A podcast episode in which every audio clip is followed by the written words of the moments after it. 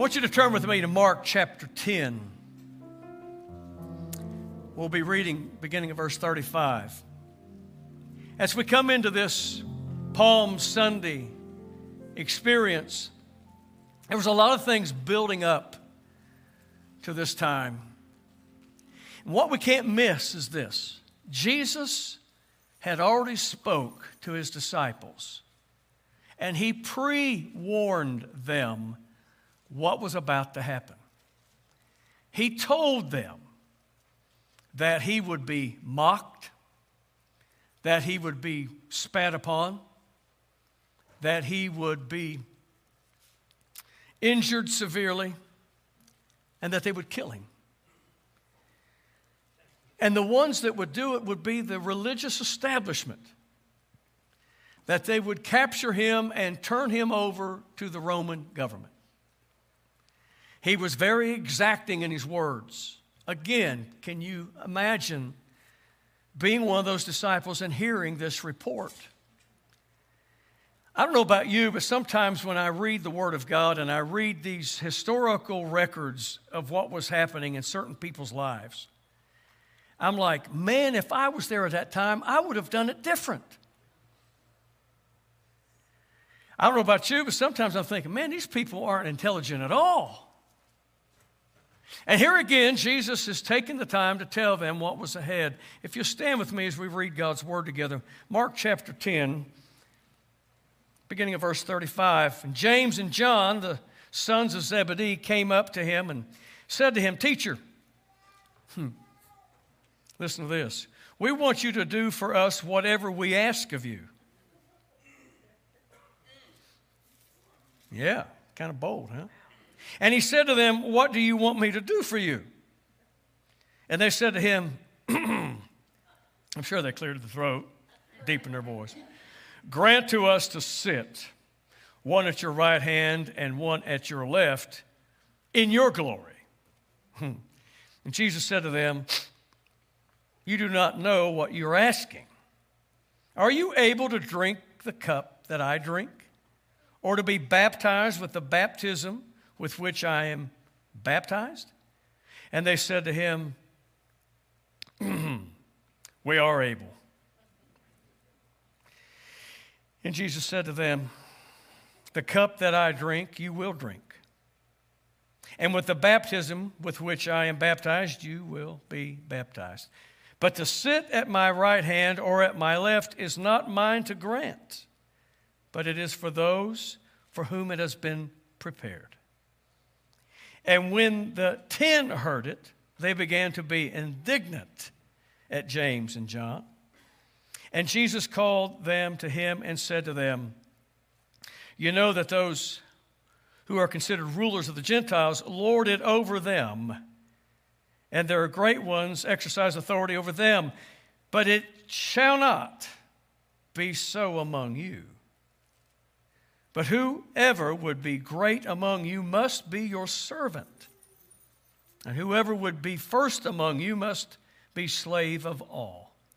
For even the Son of Man came not to be served, but to serve, and to give his life a ransom for many. Thank you, Lord, for your word. You may be seated. You know, you read that, and because I gave it a little more effect caused us to capture the moment in the English here, it captures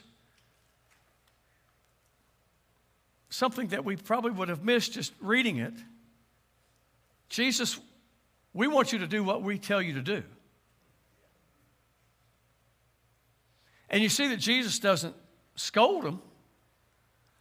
He just said, What would you have me do? I don't know about you, but in that, in that pregnant pause of that moment, if it, if it was worded exactly that way, I'm thinking in their mind, hey, we got his attention. And this glorified errand boy is going to do what we tell him to do. What would you have me do for you?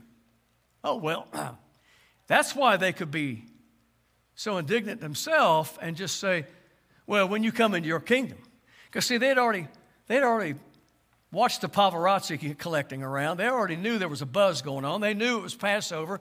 They knew the crowds that was going to be there, and they knew the wave of excitement that was happening because all Jesus has been doing. And guess who's been caught in the tabloids along with Jesus? Oh, their pictures are showing up. And he said, Yeah, can you, uh, can you drink the cup I drink? Can you be baptized with the baptism that I have? In other words, now that we see that, if we're not careful, it sounds like we've read about two different, totally different periods of time. And yet, this is following immediately what did Jesus just say? Boys, I'm going to be handed over, mocked, spat upon, beaten, whipped, and killed. Yeah, but Jesus, when you come in your kingdom, we want to sit on your right and left hand side. You talk about being short sighted. Did they hear anything that he had just said?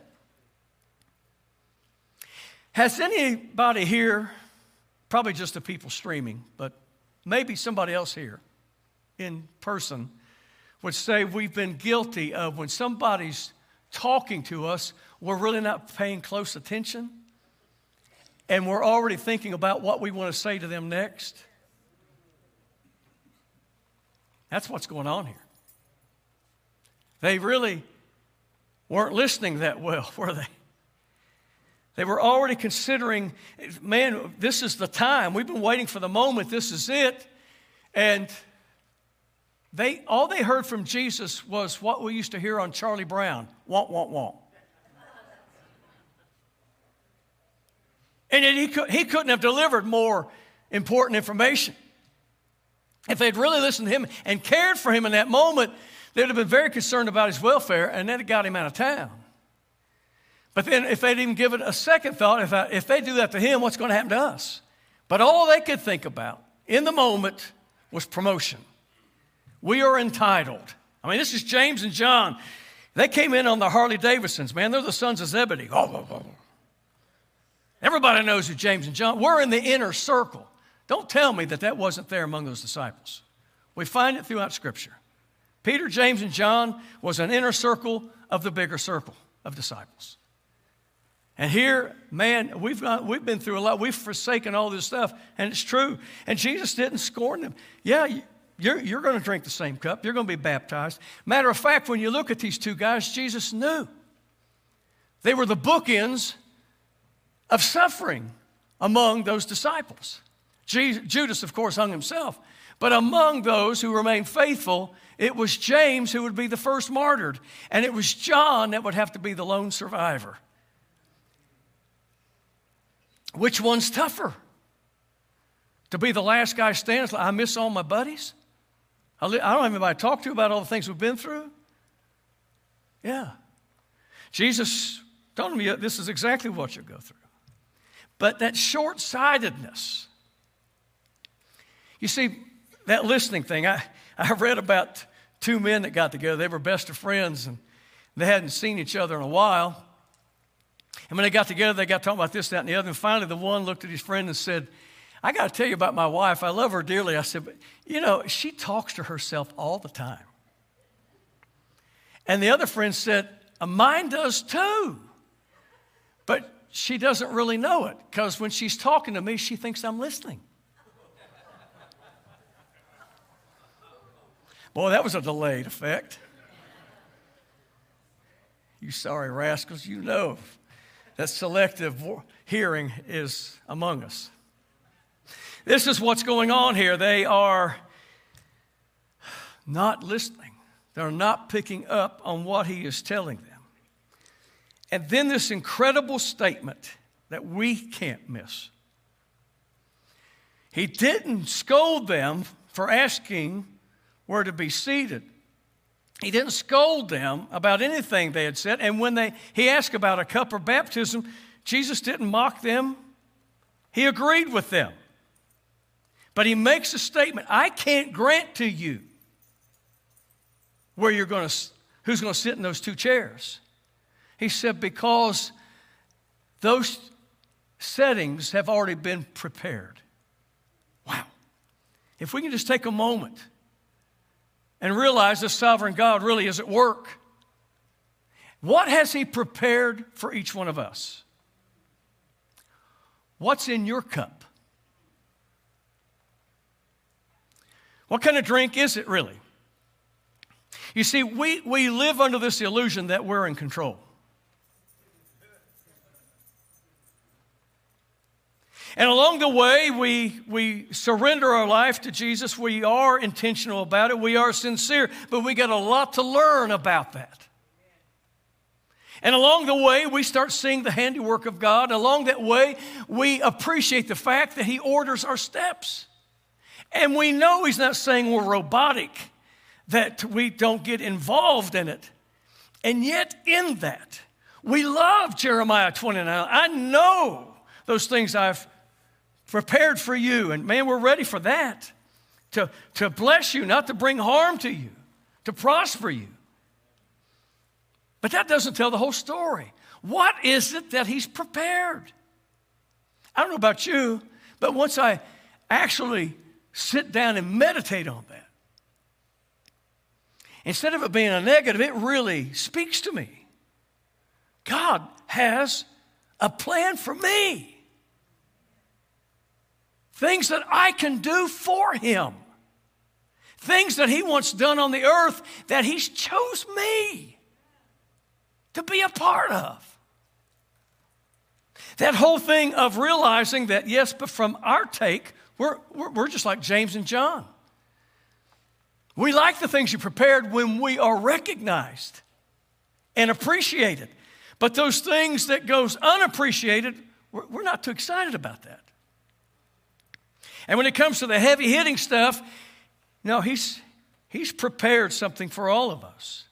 As far as who's going to be seated in those two positions, that's already been chosen, but it's not for me to grant. The Father will do that. Well, it wasn't just to James and John, it was to all of us. So then we come in and, and we realize as well, in this moment when James and John are going through this, educational class and we see how short sighted they are, they're not the only ones short sighted in the story, are they? Because the others pick up on what's going on and they become indignant. There's that James and John going again, always wanting to promote themselves, always wanting to be, oh, they just all the time. Matter of fact, I'm going to get on Facebook and rat them out. I'll do better than that. I'll go to some other social media. And they're all indignant. This is when Jesus realizes the whole group's missing the point. Guys, come together. Let me talk to you. Let me give you the example you don't want to be. The Gentiles who don't have me, they don't recognize who I am, they lord over others. It's not for you to be that way. And he's speaking to us today. We're to be different. Turn to somebody next to you and say, just be different. I mean, uh, at times when the Bible says we're to be peculiar, we take it the wrong way.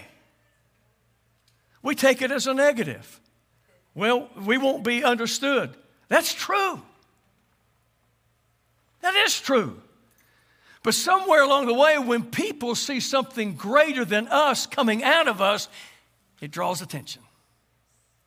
How do you withstand such scrutiny? How do you withstand such criticism?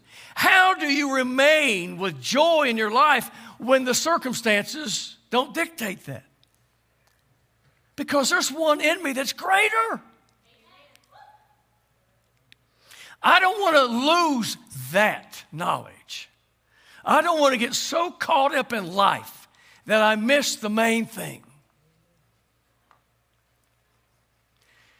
So, as they are coming in now to this triumphant entry, today's Palm Sunday, and we celebrate that. And, and once again, we, we, we know the story well. We know people are taking their coats off and they're, they're breaking the, the palm leaves, uh, the fronds off the trees and throwing them down. And Jesus on that little donkey coming through town and the, the crowd's just cheering.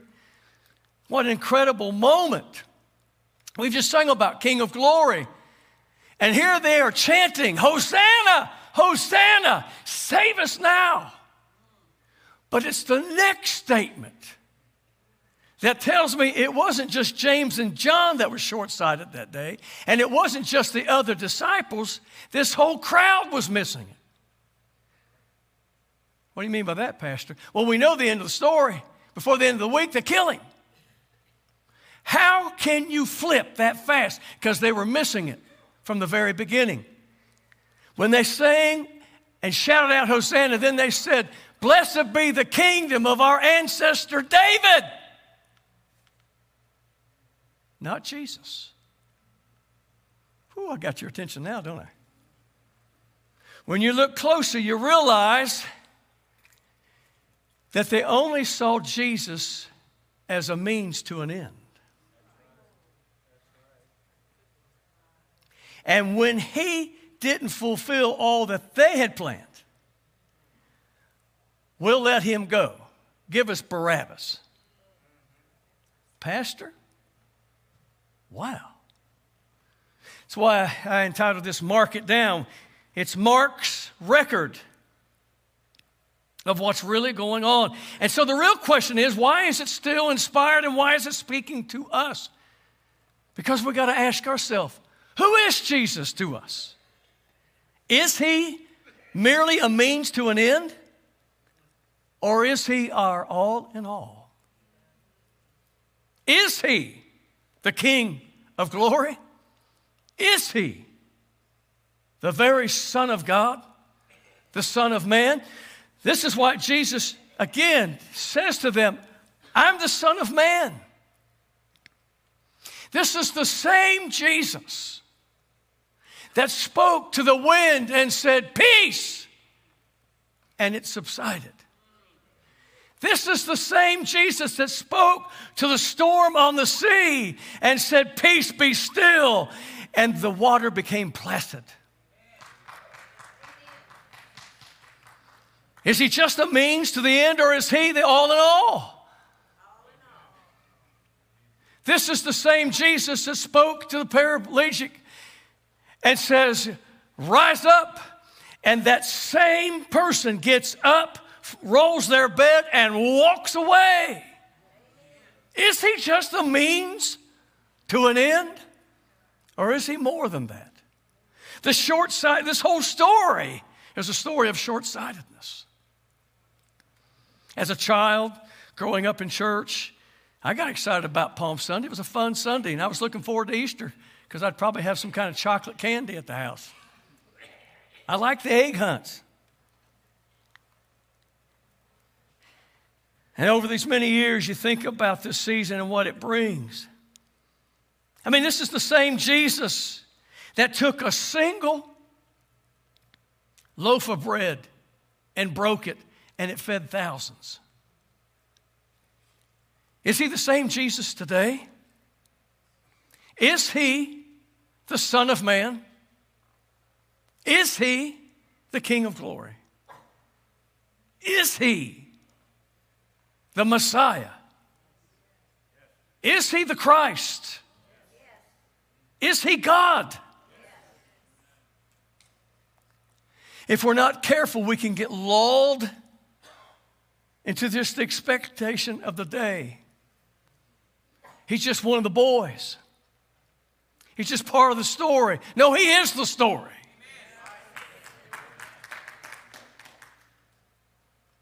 And with all that being said, and finally he comes back,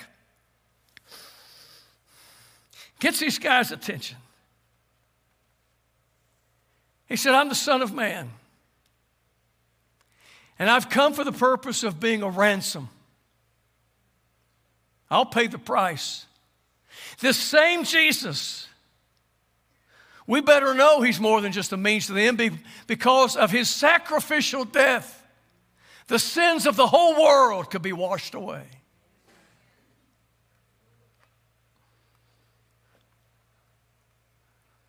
That blood, that precious blood, The blood that we sing about is still washing the sins away of those who repent to this day. What happened so very long ago on an old rugged cross is still changing lives today. If we recognize Him, this is why the Word of God says if we confess our sins, He's faithful and just forgives our sins. But in belief, what does it take to be saved?